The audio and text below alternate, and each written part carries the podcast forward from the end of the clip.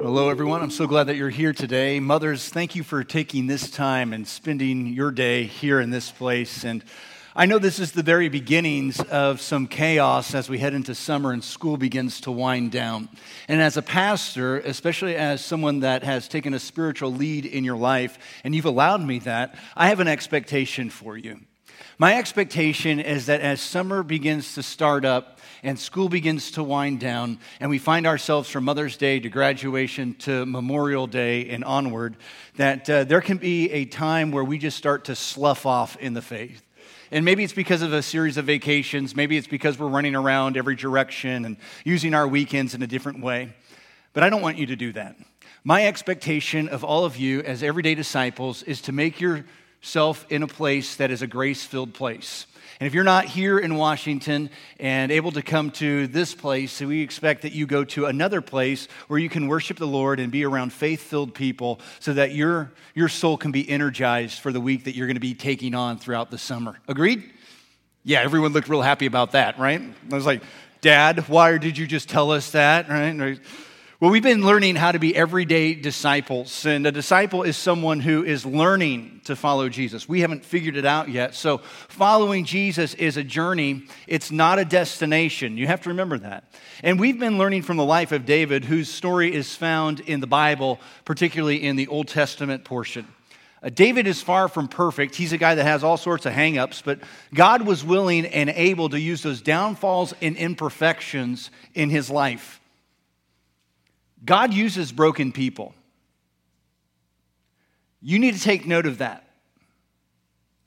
God uses broken people. With all of David's downfalls, with all of his imperfections, here's what God said of David I have found David, son of Jesse, a man after my own heart. He will do everything I want him to do. I want to make sure you heard that, read that correctly. Because as we are about to talk about loving rebellious children, you might be a little overwhelmed with feelings of inadequacy as a parent, or regret, or guilt, or spite. In this room is filled with parents, it's also full of children. And I don't know if the relationship that you have with one another, parent to kid, is strong or if it has soured over time. So, what I want to do today is to remind you that David was a passive parent with a household of rebellious and disobedient kids, yet God said, That is a man after my own heart. God uses broken people.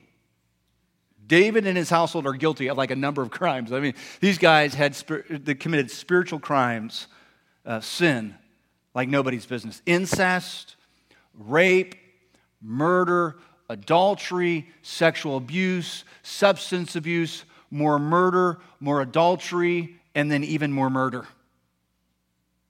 Uh, so please uh, don't allow your regrets of your life be the very thing that holds you back from being a good parent today or being a good child.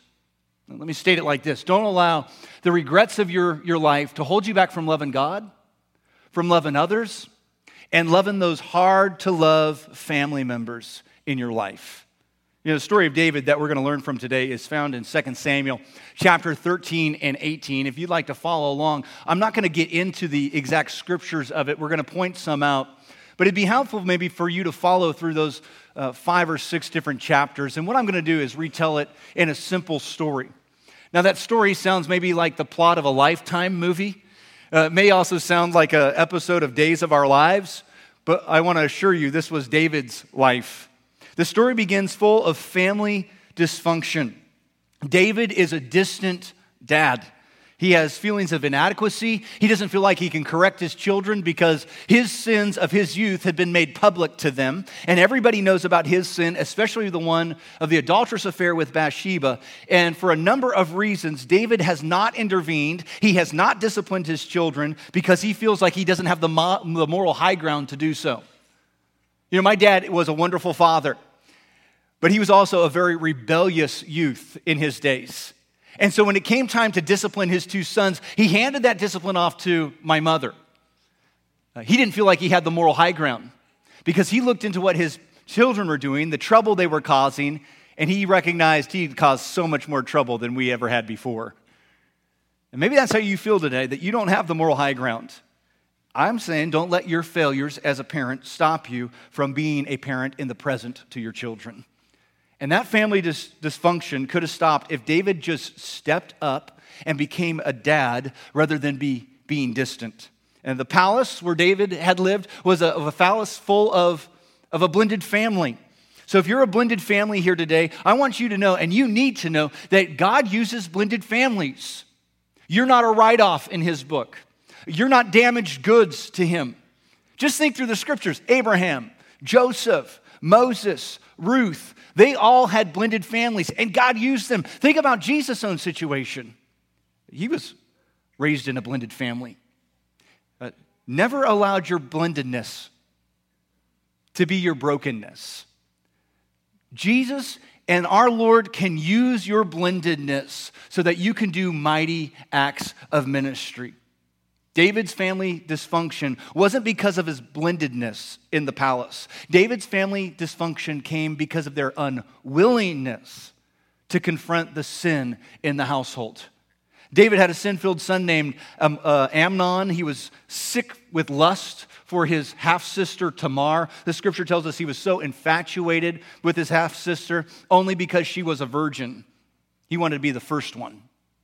And, and that day, Amnon was allowing sin to win in his life, he raped his sister.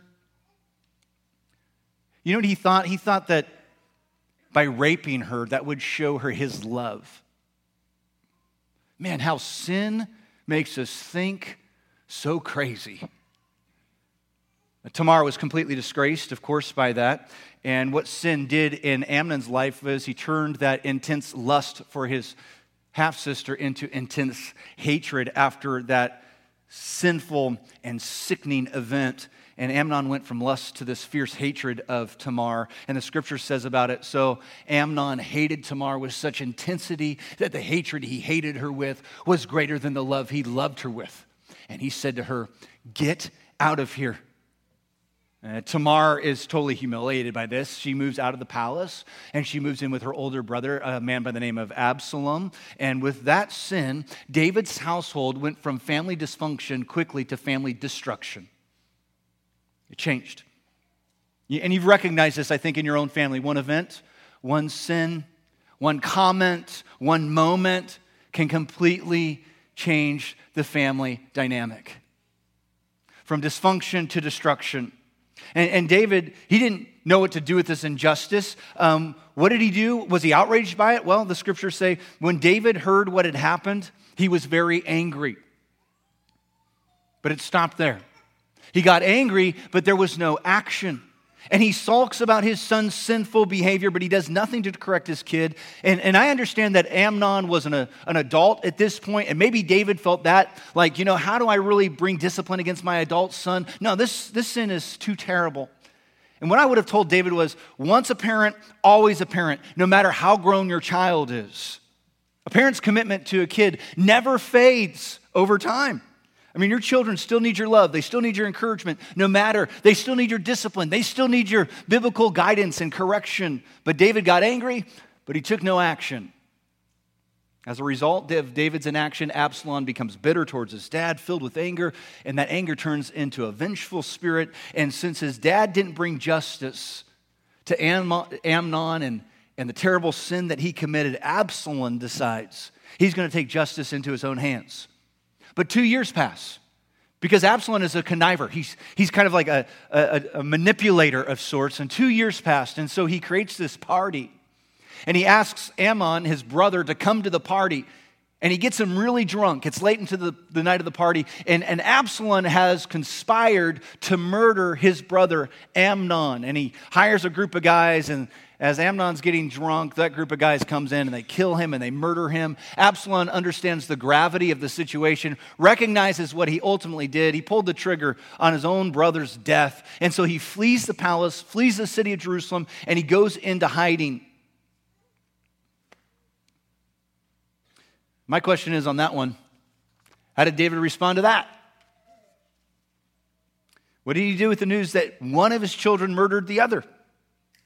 Again, he got angry, but he didn't have any action. 2 Samuel 13 39. And King David, now reconciled to Amnon's death, longed to be united with Absalom. You know what? He, he wanted to make things right with Absalom, but, but wanting to make things right is not the same thing as making things right. And all this time passed three years. Three years. Absalom goes into hiding, not knowing how his dad is going to take that news, not knowing how his dad is going to react to one sibling killing the other. And David allows three years to go by without any reach out, without any show of love, without any expression of love. He allows his child to go through life without a single word from his father after that terrible and tragic event. And you know what David David lost all, re, got, had, had, had respect broken by Absalom. Absalom looked at his, his dad and said, uh, if, if dad can't run his, his family, there is no possible way he can run this country. And so what happens next is spins uh, an entire country into chaos. And so this dysfunctional and destructional family spills out into the the country and into the nation and the culture. And Absalom turns into a spiteful son and he makes a play to overthrow the government that his dad leads and he crafts a plan. First part of Absalom's plan is he's going to meet with his dad after three years and beg for forgiveness. And he does. Uh, it's not genuine forgiveness, but he seeks forgiveness just to kind of get into good standing because the second part of his plan is he's going to capitalize on his good looks. 2 Samuel 14 says, Now Absalom was praised as the most handsome man in all of Israel. He was flawless from head to foot. He cut his hair only once a year, and then only because it was so heavy. He weighed it out, it came to five pounds. That's crazy, right? Like he was totally prideful in his hair. I can just imagine Fabio in the palace, you know, that kind of guy. And so here he is using his good looks, and what he's doing is he's becoming political with it. He's, he's like a local celebrity. He is the prince, and he's handsome. Women wanted to meet him, men wanted to be him. So he used his good looks to gain status and gain favor amongst the people. And the third part of his plan was to become king. So what did he do? He sat at the main gates of the city of Jerusalem for four years. And he said hi to everybody, started to get to know their names. And people would come to him with problems instead of going to the king. And then he would act like he was concerned for them and that he felt sorry for them. And it just began to sway the people to his side. The scripture actually says he stole the heart of the people of Israel. The fourth part of his scheme was to put an army together and to attack his dad and overthrow the government and then to kill his father. But David had, through a series of connections, discovered that Absalom had assembled an army of more than 12,000 men. That scared David. David's older in years. He might have defeated a giant. He might have killed a bear. He might have defeated a lion to protect the flock. But David now is older. He doesn't have the strength, but he has the spirit, and he knows to get out of Dodge.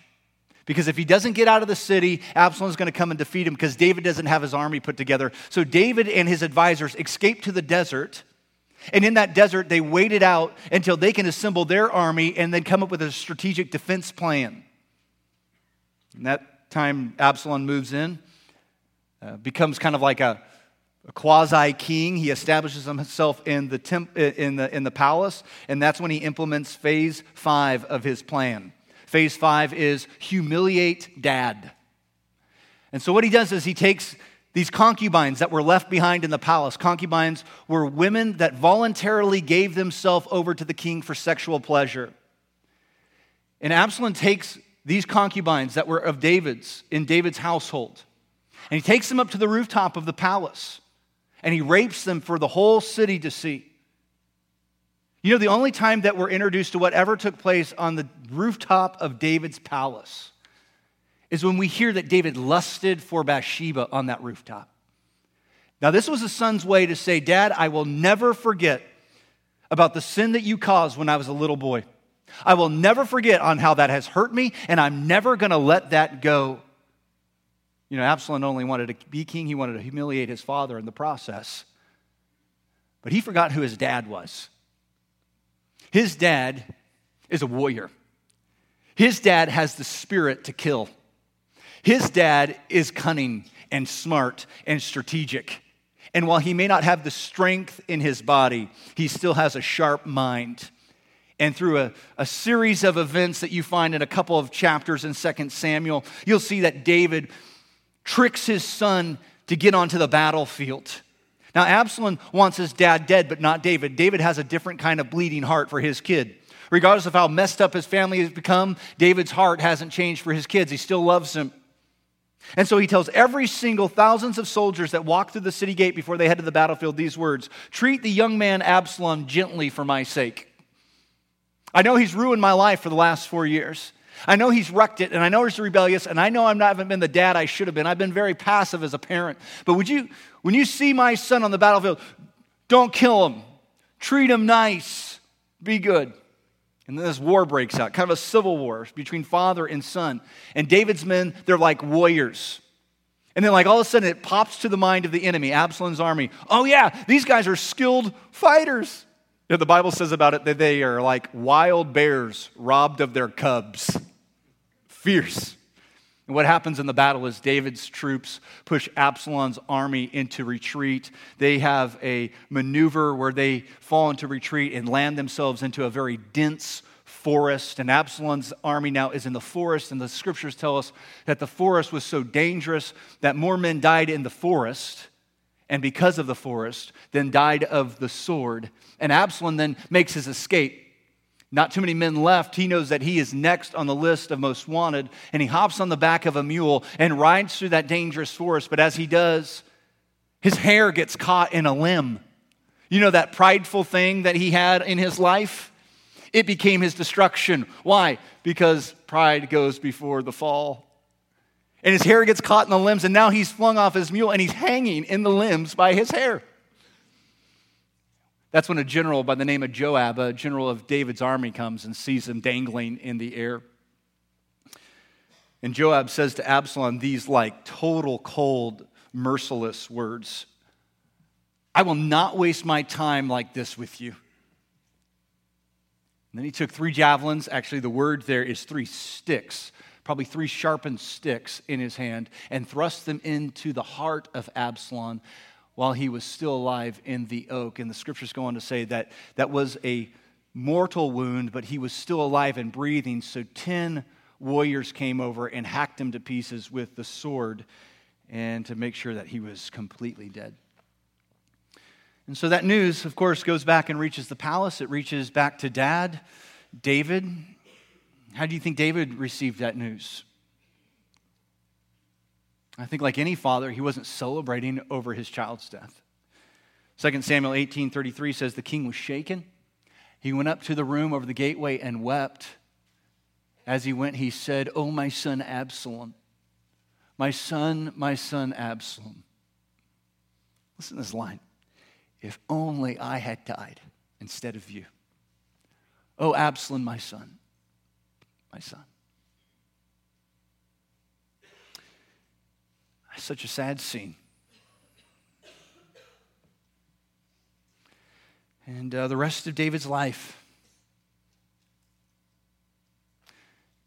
he was wounded emotionally, he was wounded mentally, and honestly, he never recovered.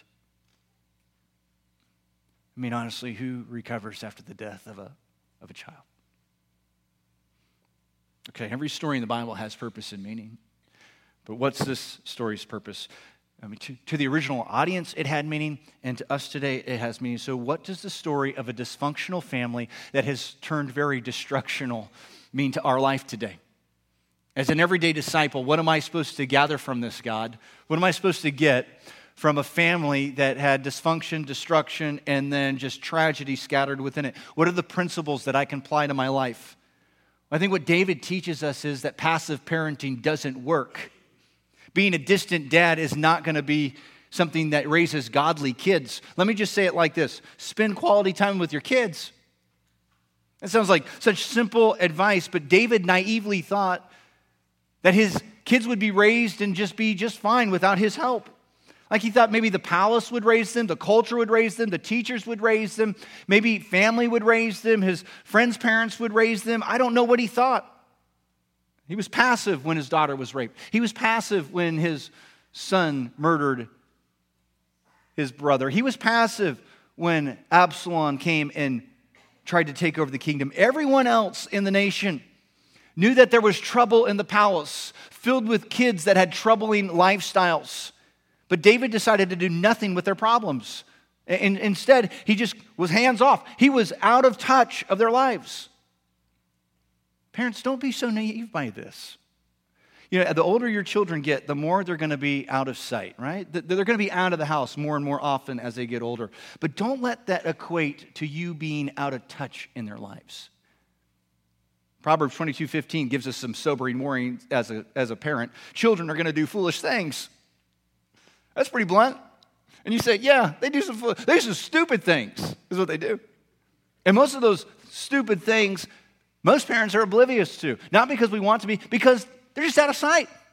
And what we discover is as we get older and more mature in our relationship with our kids, we stop asking good and meaningful, pointed, loaded questions of them. And I get it. As they get older and mature, we give them more trust, and that's the way it should be. But that doesn't mean you should let down your guard. It doesn't mean that you shouldn't become something else but their parent. Listen, I know there's a lot of you in here, you say, I want to be their best friend. They need a parent, not a pal. And they need you to be the one that has those pointed, loaded questions. They need to be asked, why were you a few minutes past curfew? They need to be held to account when you say this disciplinary action is going to happen. You go, yeah, but they're 17. I know they're 17, but you said there was going to be consequences if they came in late. You said there was going to be consequences if they did that again. And you need to hold to it just like you used to when they were three. See, at every stage of life, a parent is needed. Your godly advice is needed. Even if it kind of just stumbles out of your mouth, that godly advice is needed. It's a necessary guide for them. They need to hear from you. And I know what some of you are asking. You're asking the question how do you start to get back into your rebellious child's life? I mean, maybe that's already blown apart. Well, let me give you some steps. First, I think you need to ask God for some wisdom. Start right there with prayer and just say, God, you teach me how to get involved in my child's life at every level. Pray for guidance to be a better parent. Second, take advantage of all the Christian resources that are out there. There are so many good Christian resources. Focus on the Family has a ton of them on their website and other things. There's grace based parenting. There's Bringing Up Boys by Dr. Dobson. There's The Strong Willed Child. It goes on and on and on of all the amazing books that exist.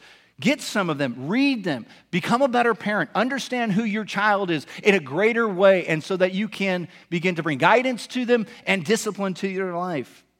Have them on hand so that when your child uh, acts up, you can say, Please pass me that parenting handbook. I need to smack my kid with it, right? If nothing more. And you go, Well, my kid's already raised. My kid's already raised. No, he's not.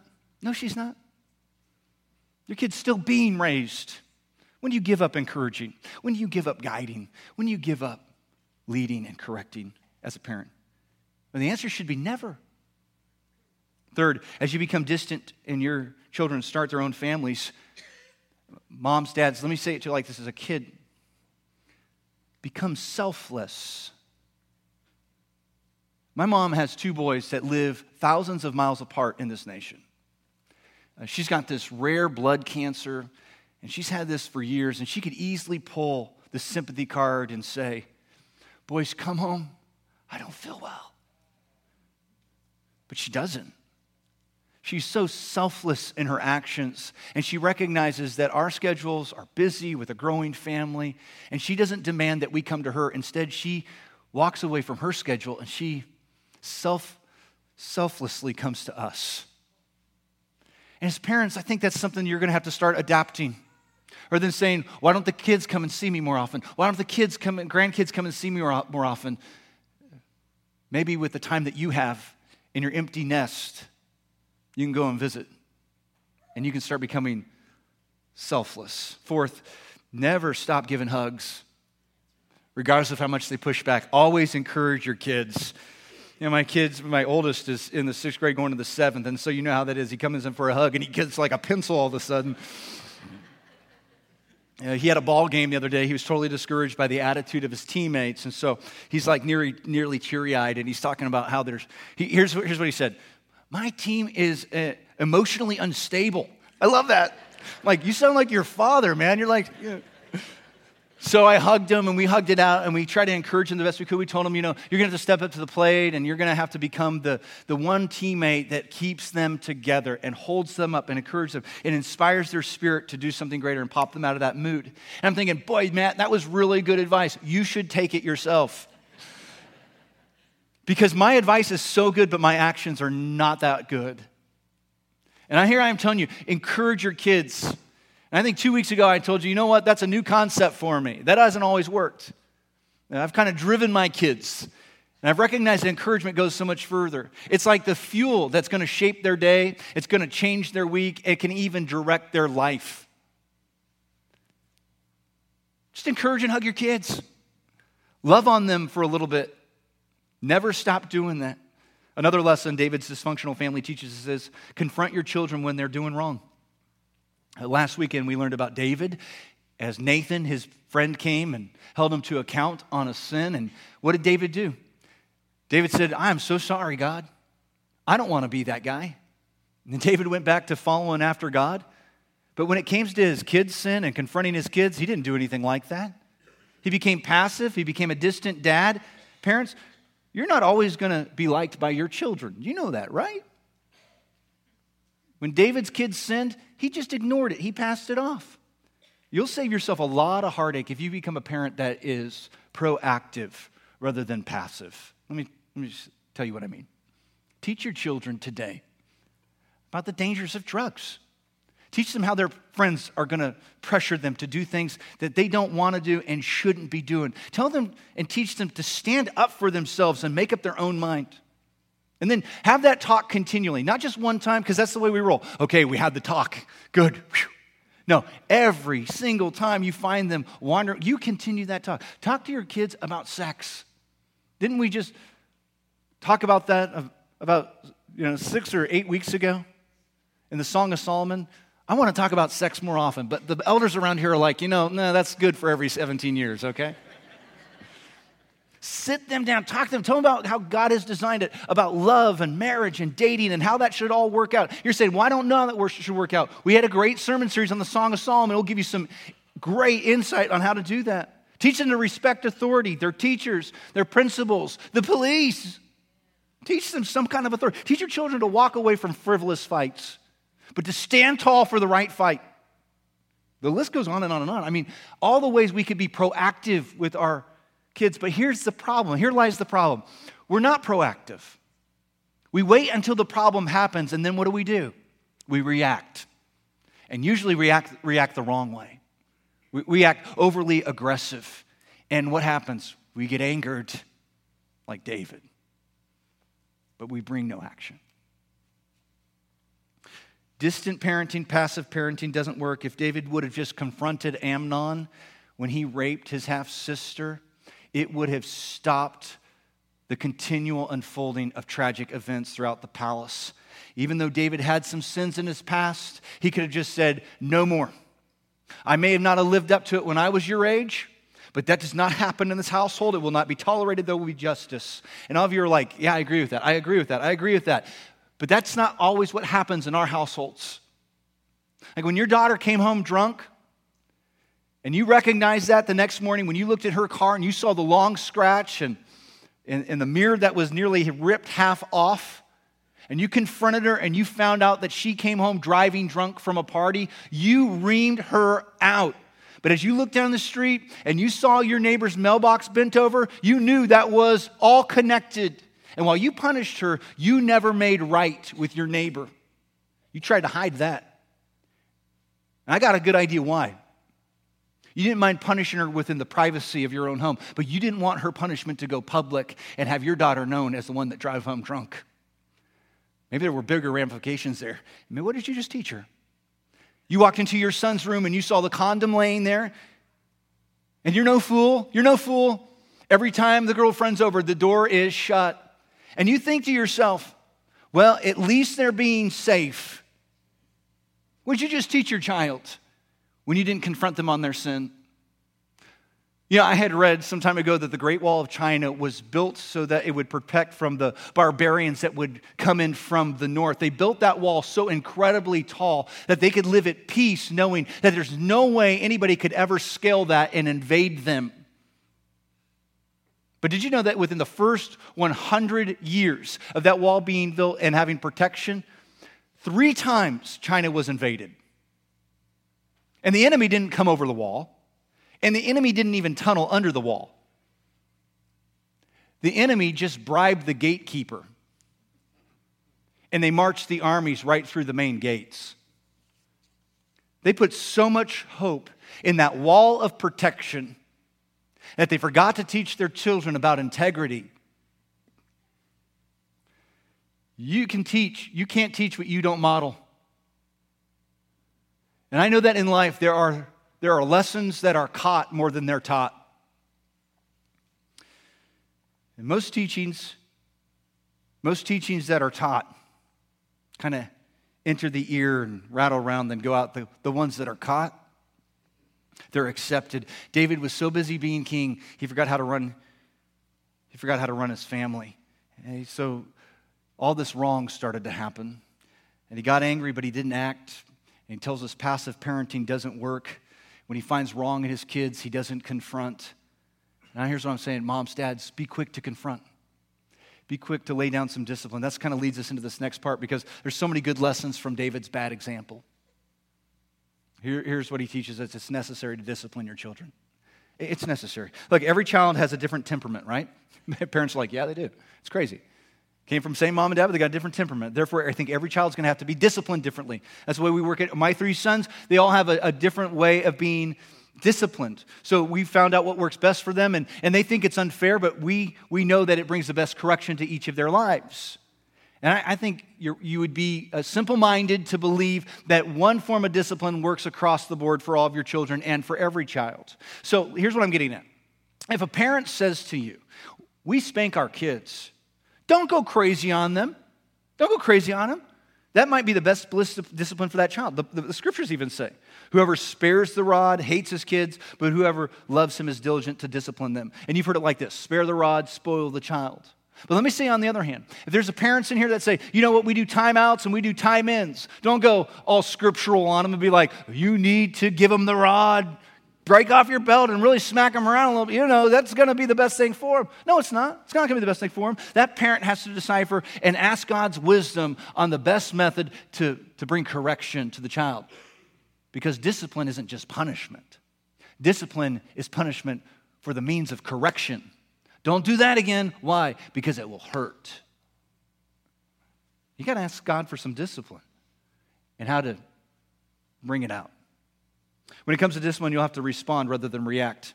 David didn't do that. Uh, today, we handed out the book to the uh, families that were here on stage, the book called Have a Kid, New Kid by Friday by Dr. Kevin Leman. I haven't read the whole thing, but what I had started to read on was pretty good. It talked about don't get your kid out of the punishments that they're deserving of in society. You know how parents do that? We try to whitewash things.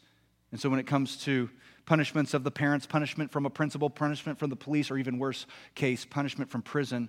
We oftentimes try to hide them from those punishments, even though they're justified and deserved, when we should be standing beside them and recognizing to them that they deserve those punishments because of their actions. Scriptures teach us discipline your children, and they'll give you peace. They'll bring you delights you desire. I think appropriate discipline is like a flu shot. A little bit pain, a little bit of pain now to save you a whole lot of pain later. Okay, a couple pieces of advice as we this will be fast. Pray daily for your kids and your parenting. Pray daily for your kids and your parenting. You're sitting here saying, I, I, don't know what to do. I don't know how to respond to these kids that are not a part of my life anymore because things have gotten so out of hand.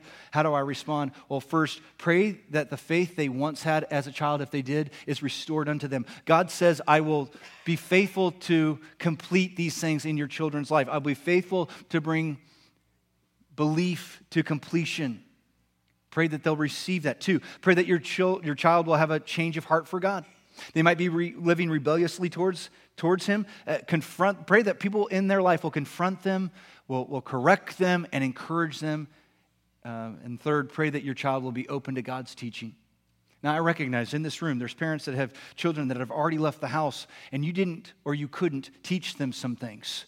Pray that God will. Four, pray that you'll know the line between helping and enabling your kid.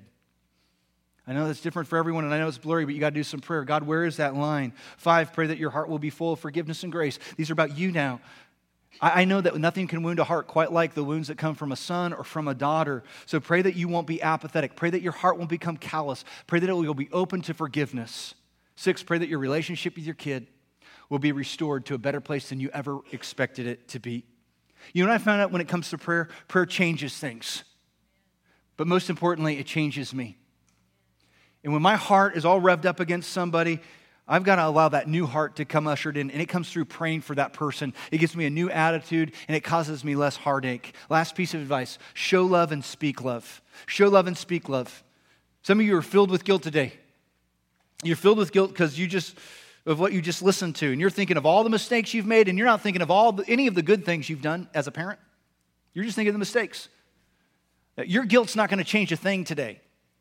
Dr. James Dobson put it like this He said, Children and young adults are capable of making choices that contradict everything that they have been taught. And we as parents shouldn't be too quick to give ourselves the credit or the blame for everything we do. It's time today to show love and to speak love. I don't know what your past has been, but I don't think that really matters. Some of you sons and daughters in this room, you need to hear that towards your parents. It's time to show love, speak love. Moms, dads, it might be the moment where you, you call them up rather than for waiting for the call today that you know is not going to happen and say, I love you and I'm sorry for what I said. Some of you are like, you know what? I don't have that opportunity. I don't have a child that's with me anymore. They're, they have passed They've passed away. What do I do now? You need to pray to God and say, God, remove this guilt that I have from me. The past needs to be reconciled. We should learn from it, but we don't need to be enslaved by it. And then let's remember that we, we've all rebelled. I mean, in this room is a group of rebellious children. That's what we are. And friends, there are no perfect children, just as there's no perfect parents. And we've been rebellious to a perfect father. And the only father who's ever had a perfect son, God and Jesus, God had him sacrificed. So that guys like you and me, people like us, who are living in rebellion towards a perfect father, could have a right relationship with him. If you haven't found that Father today through Jesus, I invite you to meet with me and some other ministers right over here by the baptistry. We're going to give you a chance today to respond as we stand together right now, as we sing this song of invitation.